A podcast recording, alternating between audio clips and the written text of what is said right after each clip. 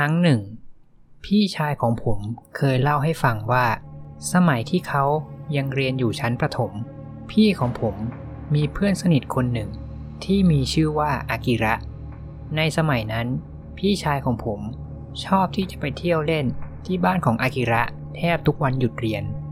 ในวันหนึ่งในช่วงปิดเทอมฤดูร้อน พี่ชายของผมก็ไปเที่ยวบ้านอากิระเหมือนเช่นเคย แต่อากาศวันนั้น ร้อนอบอ้าวมาก พี่และอากิระ เลยเลือกที่จะเล่นเครื่องเกมอยู่แต่ในบ้าน แต่จู่ๆอากิระก็หันออกไปมองนอกหน้าต่าง ไม่กี่วินาทีหลังจากนั้นอากิระหยุดเล่นเกมทุกอย่าง แล้วค่อยๆเดินไปที่หน้าต่าง สายตามองออกไปที่ทุ่งนาข้าวที่อยู่ฝั่งตรงข้ามบ้านอากิระ พี่ชายของผมหันไปถามว่าเป็นอะไร มองอะไรอยู่ แต่อากิระ กลับเงียบ ไม่พูด ไม่ตอบ พี่ชายของผมเลยต้องเดินตามไปที่หน้าต่าง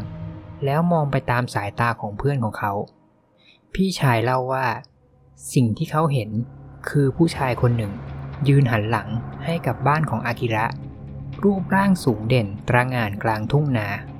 และทั้งตัวเหมือนสวมผ้าสีขาวคลุมตลอดทั้งตัว พี่ชายของผมยังไม่ทันที่จะหันไปถามอากิระว่า ชายคนนี้คือใคร สิ่งที่น่าขนลุกก็เริ่มเกิดขึ้น ชายคนนั้นเริ่มขยับตัว แต่มันเป็นการขยับตัวที่ผิดธรรมชาติที่สุดเกินกว่าที่มนุษย์ปกติจะทำได้ ทั้งร่างกายตั้งแต่ขาไปถึงหัวของชายคนนี้ บิดเบี้ยวและพลิ้วไหวไปมา ราวกับกำลังถูกลมพายุขนาดใหญ่พัดโถมใส่ตัว ทั้งๆทที่เวลานั้น เป็นช่วงบ่ายของฤดูร้อนที่ไม่มีแม้แต่ลมแผ่วๆพัดมาด้วยซ้ำร่างกายของชายคนนี้ ไม่สิ มันไม่ควรเรียกว่ามนุษย์แล้วด้วยซ้ำมันบิดเบี้ยวไปมาสะบัดราวกับกระดาษที่กำลังโดนลมแรงพัดใส่ พี่ชายของผมจำไม่ได้ว่ายืนมองสิ่งนี้อยู่นานแค่ไหน ก่อนที่เจ้าสิ่งนั้น จะค่อยๆ เคลื่อนตัวห่างเข้าไปในทุ่งนาข้าว จนลับตาพวกพี่ชายไป หลังจากนั้น พี่ของผมและอากิระ ต่างก็เงียบไม่พูดอะไรกันอีก และพี่ชายของผมก็เลือกที่จะวิ่งกลับบ้านทันที จนมาถึงทุกวันนี้ พี่ชายของผมและอากิระ ก็ไม่เคยมาคุยเกี่ยวกับเรื่องสิ่งที่เห็นอีกเลย ผมเคยถามพี่ชายว่า หน้าตาของสิ่งที่เขาเห็นนั้นมันเป็นอย่างไร พี่ชายของผมตอบเพียงสั้นๆว่า พี่พูดไม่ได้ และหลังจากนั้นผมก็ไม่เคยได้ยินเรื่องเล่านี้ จากปากของพี่ชายของผมเป็นครั้งที่สองอีกเลยจนถึงปัจจุบัน สวัสดีครับ ผมโอคารุโตะคุง และเรื่องที่ทุกคนได้ฟังไปก่อนหน้านี้ครับ คือหนึ่งในเรื่องเล่าของตำนานปีศาจที่มีชื่อว่าคุเนะคุเนะเป็นหนึ่งในเรื่องเล่าที่เริ่มเป็นกระแสขึ้นในเว็บไซต์ต่างๆ ของประเทศญี่ปุ่น ตั้งแต่ประมาณปีคิศักราช 2003 มีผู้คนจำนวนไม่น้อยครับ ที่ออกมาเล่าเกี่ยวกับเรื่องราวนี้ โดยส่วนใหญ่มักจะยืนยันว่า เคยพบเจอกับคุเนะคุเนะมาก่อน บ้างก็ว่าเจอมากับตัว บ้างก็ว่าฟังต่อมาจากคนในครอบครัวหรือญาติผู้ใหญ่ คุเนะคุเนะมักจะปรากฏตัวในช่วงกลางวัน และชอบที่จะปรากฏตัวในสถานที่ที่เป็นพื้นที่โล่งกว้าง เช่น ทุ่งข้าว ทุ่งหญ้า หรือแม้แต่กลางทะเล รูปร่างลักษณะของมันจะเป็นสีขาวตลอดทั้งตัว ตัวสูง รูปร่างคล้ายมนุษย์ผู้ชาย ส่วนคำว่าคุเนะคุเนะนั้น ในภาษาญี่ปุ่นจะหมายถึงการบิดสะบัด หรือขยับตัวที่พริ้วไหวเหมือนกระดาษ นั่นจึงเป็นเหตุผลที่ทำให้ปีศาจตนนี้ครับ ได้ชื่อนี้มา คุเนะคุเนะหลายคนต่างเล่าตรงกันว่า ไม่ควรเข้าไปใกล้ ไม่ควรเข้าไปหามัน หรือแม้แต่พยายามจะมองมันตรงๆเป็นเวลานาน มีคนบางส่วนยืนยันว่า เพียงแค่มองมันนานเกินไป ก็อาจจะทำให้คนที่มองเสียสติควบคุมตัวเองไม่ได้ หรือสิ่งที่เลวร้ายที่สุดที่เกิดขึ้นคือ เสียชีวิต เรื่องเล่าของคุณเนคุณเนครับ มีหลายเรื่องมาก แต่ผมได้เลือกนำมาเล่าเพิ่มอีก 2 เรื่อง ซึ่งผมถือว่าเป็นเรื่องที่น่าจะโดดเด่นที่สุด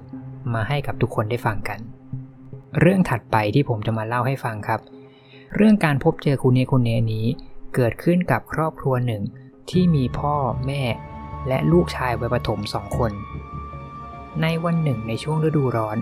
ครอบครัวนี้ได้พากันมาเที่ยวเพื่อมาเยี่ยมคุณปู่คุณย่าของพวกเขา ที่อยู่ในต่างจังหวัด บ้านของคุณปู่คุณย่านั้นทำอาชีพเกษตรกรปลูกข้าว บ้านหลังนี้จึงติดกับไร่นาข้าวขนาดใหญ่ บ่ายวันนั้นเมื่อครอบครัวเดินทางมาถึงบ้านสองพี่น้องก็ขอออกไปวิ่งเล่นที่ไร่ข้าว เพื่อแก้เบื่อที่ต้องทนกับการนั่งรถอยู่หลายชั่วโมง ในขณะที่สองพี่น้องกำลังวิ่งเล่นไล่จับกันสนุกสนาน ท่ามกลางไร่ข้าวที่ไม่มีผู้คน จู่ๆสายตาของผู้เป็นพี่ ก็มองไปที่อะไรบางอย่างที่อยู่ไกลออกไป น้องชายก็หยุดวิ่งแล้วหันไปมองตามสิ่งที่พี่ชายกำลังมองอยู่ พี่มองอะไรอยู่ น้องชายถามขึ้น อืม ไม่รู้สิ แต่มันสูงมากเลย พี่ชายพูดพร้อมชี้นิ้วไปที่สิ่งนั้น หุ่นไล่กาหรือเปล่า สิ่งนั้นยืนเด่นตระหง่านกลางไร่ข้าว มันมีความสูงเท่าผู้ใหญ่เพศชาย ลักษณะเป็นสีขาวทั้งตัว ลักษณะของมันกำลังยืนโดยที่ยืดแขนทั้งสองข้างคล้ายหุ่นไลกา ในขณะที่สองพี่น้องกำลังจ้องมองอยู่ จู่ๆก็มีลมพัดแผ่วๆ พัดเข้ามาในทุ่งนา สิ่งนั้นเมื่อโดนลมพัดโชยมา ก็เริ่มขยับพลิ้วไหวไปมาเบาๆตามแรงของลม พี่ดูสิหุ่นอะไรขยับท่าตลกจัง น้องชายหัวเราะ เพราะท่าการบิดสะบัดของมันที่ดูแปลกประหลาด แต่พี่ชายของเขากลับเหมือนโดนมนต์สะกดบางอย่าง พี่ชายยังคงยืนมองสิ่งนั้นเงียบๆ แต่ไม่นานลมก็หยุดพัด และสิ่งที่น่ากลัวก็เริ่มเข้ามาแทนที่ เดี๋ยวนะทำไมหุ่นมันยังขยับ พี่ชายชี้นิ้วไปที่สิ่งนั้นอีกรอบ น้องชายแทบไม่อยากเชื่อสิ่งที่เห็น เพราะเจ้าสิ่งนั้น มันยังขยับพลิ้วไหวสะบัดไปมา และเริ่มบิดเบี้ยวไปทั้งตัว ทั่วทั้งร่างกายของมัน เริ่มบิดสะบัดแรงขึ้น แรงขึ้น แรงขึ้น ทั้งทั้งที่ลมหยุดพัดแล้ว ในรถเรามีกล้องส่องทางไกล ไปหยิบมาให้หน่อย พี่ชายหันมาบอกน้อง แต่ตายังคงจ้องสิ่งนั้นไม่หยุด น้องชายเลยรีบวิ่งกลับไปที่รถที่จอดไว้ที่หน้าบ้าน ในเวลานั้นพ่อแม่ปู่และย่า กำลังนั่งคุยกันภายในบ้านอย่างสนุกสนาน น้องชายไม่ได้บอกอะไรคนในบ้าน แล้วเดินเข้าไปที่ท้ายรถ และควานหากล้องที่พี่ชายบอก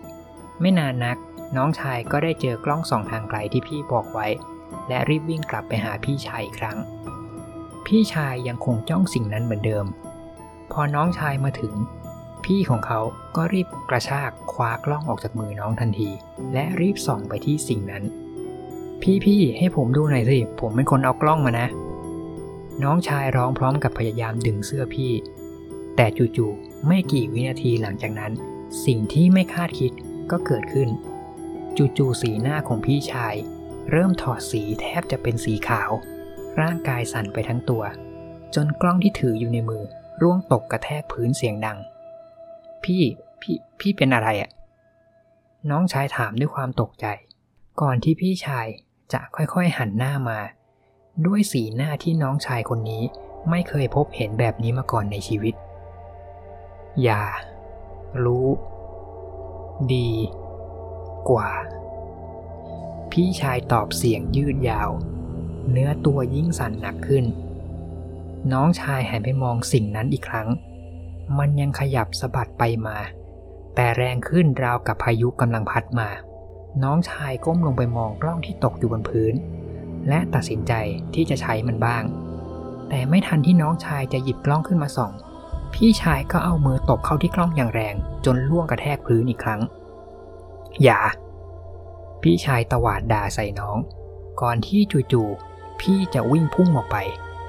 น้องชายตกใจและสับสนกับสิ่งที่เกิดขึ้นอย่างมาก เขาไม่เคยเห็นพี่ชายเป็นแบบนี้มาก่อน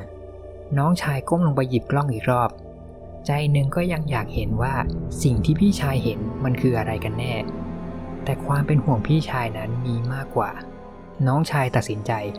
ที่จะเดินกลับไปที่บ้านพร้อมกับกล้องในมือ แต่เมื่อมาถึงบ้านก็ต้องตกใจอีกครั้ง เพราะได้ยินเสียงร้องไห้ดังมาจากในบ้าน และเห็นปู่ที่กำลังวิ่งเข้ามาหาตนด้วยสีหน้าที่ตื่นตกใจ หลาน หลานมองมันหรือเปล่า หลานมองมันหรือเปล่า ปู่รีบตรงเข้ามากระชากกุมมือสองข้างของน้องชายแน่น หลานชายตกใจพูดอะไรไม่ออกได้แต่สายหน้า หลานส่องกล้องไปหรือเปล่า ปู่ตะโกนใส่หน้าหลานชาย แต่มันไม่ใช่ด้วยอารมณ์โกรธ แต่มันคือความกลัว ผม ผมยังไม่ได้มอง น้องชายตอบด้วยความกลัว เพราะไม่เข้าใจสิ่งที่เกิดขึ้น แต่ไม่นานปู่ก็เริ่มใจเย็นลง และถอนหายใจเสียงดังออกมา แต่พี่เองเนะ่ย มองแล้วใช่ไหม น้องชายพยักหน้ารับเงียบๆ แล้วปู่ก็เริ่มมีน้ำตาไหลออกมา น้องชายสับสนกับสิ่งที่เกิดขึ้นอย่างมาก เขาไม่เข้าใจว่า เกิดอะไรขึ้น สิ่งที่เขาเห็นคืออะไร สิ่งที่เขาทำอยู่มันผิดมากหรือเปล่า ปู่ไม่พูดอะไรต่อได้แต่จูงมือน้องชาย พากลับเข้าไปในบ้าน แต่แล้วน้องชายก็ต้องเจอกับภาพที่ตกใจอีกหนึ่งครั้ง ภาพที่เขาเห็นคือคุณย่า คุณพ่อและคุณแม่ ที่กำลังยืนร้องไห้ มองดูพี่ชายที่กำลังนอนดิ้นทุรนทุรายอยู่บนพื้น แต่เป็นการนอนดิ้นที่ดูเจ็บปวดที่สุด เพราะร่างกายของพี่ชายบิดเบี้ยวไปทั้งตัว แขน ขา หัว บิดหมุนไปหมด แต่สิ่งที่น่าขนลุกคือ พี่ชายกลับหัวเราะออกมาอย่างบ้าคลั่ง พร้อมกับแววตาที่ยังหวาดกลัว และมีน้ำตาไหลออกมาไม่หยุด ไม่นานหลังจากนั้น คุณปู่ก็เรียกหมอผีที่รู้จักกันมาช่วยเหลือพี่ชาย การทำพิธีใช้เวลาหลายชั่วโมง จนในที่สุดเสียงหัวเราะของพี่ก็เงียบลง แต่ร่างกายของพี่ชายนั้นถูกเชือกมัดติดไว้กับเก้าอี้แน่น คุณย่าเดินมาบอกกับทุกคนว่า พี่ชายต้องอยู่รักษาที่นี่ต่ออีกนานมาก ไม่สามารถกลับไปใช้ชีวิตปกติได้อีกแล้ว พ่อกับแม่เสียใจมาก แต่ก็ยอมรับกับสิ่งที่เกิดขึ้น และให้พี่ชายอยู่บ้านกับปู่ย่าต่อไป สิ่งสุดท้ายที่น้องชายรู้จากพ่อ หลังจากผ่านมาหลายปีคือ ตอนที่พี่น้องออกไปวิ่งเล่นที่ทุ่งนานั้น ในระหว่างที่ทุกคนกำลังคุยเล่นกันในบ้าน ปู่ได้มองเห็นอะไรบางอย่างที่ทุ่งข้าว ปู่ตกใจมาก รีบลุกขึ้นแล้วถามหาลูกทั้งสองคนว่าอยู่ไหน แต่ตอนนั้นทุกอย่างก็สายเกินไปแล้ว ปู่ไปตามตัวไม่ทัน เพราะพี่ชายวิ่งเข้ามาในบ้าน และอยู่ในสภาพที่สติแตกไปแล้ว พ่อเคยถามว่าสิ่งนั้นมันคืออะไร ปู่ก็ตอบแต่เพียงว่าคุเนะคุเนะจนมาถึงปัจจุบัน ครอบครัวนี้ก็ยังคงเดินทางไปเยี่ยมบ้านปู่ย่าเกือบทุกปี ผู้เป็นน้องเล่าว่า ทุกครั้งที่ไปเยี่ยมก็จะได้เจอกับพี่ชายทุกครั้ง แต่ทุกครั้งที่ได้เจอ ก็จะรู้สึกว่าพี่ชายของเขา เปลี่ยนไปจากเดิมมาก ไม่ใช่คนเดิมอีกต่อไปแล้ว อีกเรื่องเล่าสุดท้าย เกิดขึ้นที่จังหวัดแห่งหนึ่งในญี่ปุ่นที่มีพื้นที่ติดทะเล โดยเรื่องเล่าเกิดขึ้นกับลุงและหลานชายวัยมัธยมต้น ในช่วงฤดูร้อนวันหนึ่ง ลุงได้ชวนหลานชายมาเที่ยวบ้านของคุณตาที่อยู่ต่างจังหวัด โดยคุณลุงวางแผนจะไปตกปลากันที่ชายหาด เพราะบ้านของคุณตานั้นอยู่ใกล้กับทะเล เมื่อลุงและหลานเดินทางด้วยรถส่วนตัว จนมาถึงบ้านคุณตา ก็ได้พูดคุยทักทายกันตามประสาทก่อนที่ลุงและหลาน จะขอตัวกลับไปตกปลากันต่อ เป็นช่วงเวลาบ่ายสามโมงในช่วงปลายฤดูร้อน แดดยังคงร้อน ท้องฟ้าโปร่งไม่มีเมฆในขณะที่ลุงและหลานกำลังตกปลาอยู่นั้น สายตาของทั้งสองคน ก็ไปสะดุดกับอะไรบางอย่างที่ลอยห่างออกไปที่กลางทะเล อะไรเนี่ย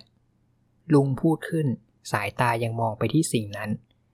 มันมีรูปร่างเหมือนร่างมนุษย์ แต่สิ่งที่น่าแปลกคือ ร่างของมันกำลังลอยอยู่กลางอากาศ ลอยอยู่เหนือพื้นน้ำรูปร่างของมันบิดพลิ้วไหวไปมา กระดาษหรือเปล่าลุง แต่สิ่งนั้นก็ค้านสายตาของพวกเขาอยู่ดี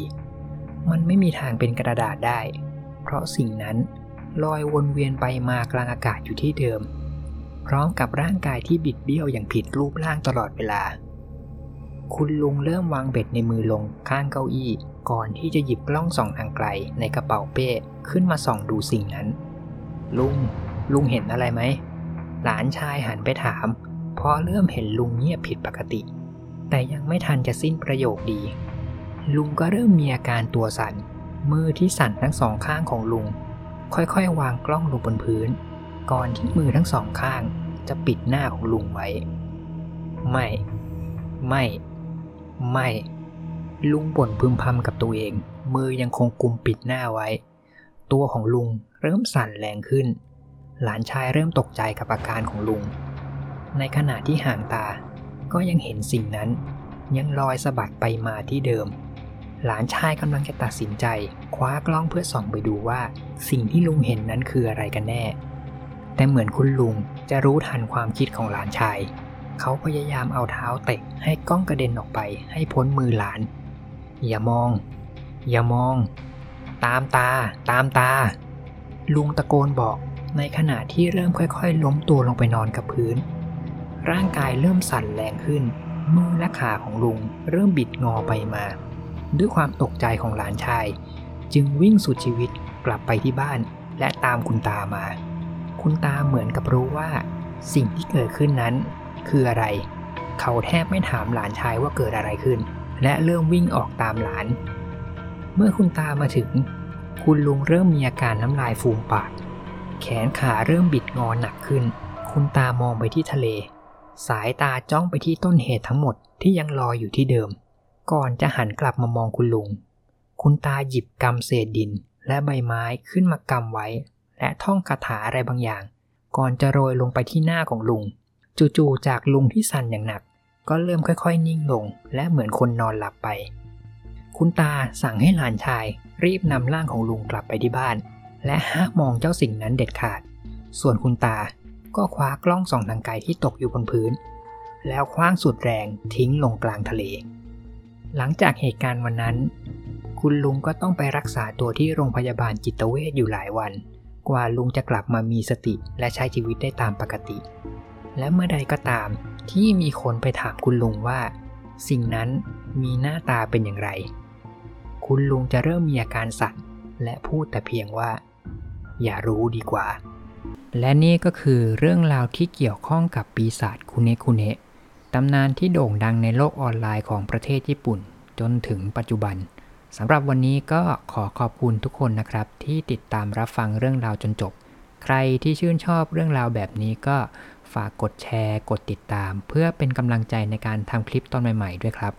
ส่วนใครที่มีข้อเสนอแนะ หรือคำติชม ก็ฝากคอมเมนต์แสดงความเห็นกันได้เลยนะครับ ตอนนี้ก็คงถึงเวลาที่ผมต้องกล่าวคำว่า ขอบคุณและสวัสดีครับ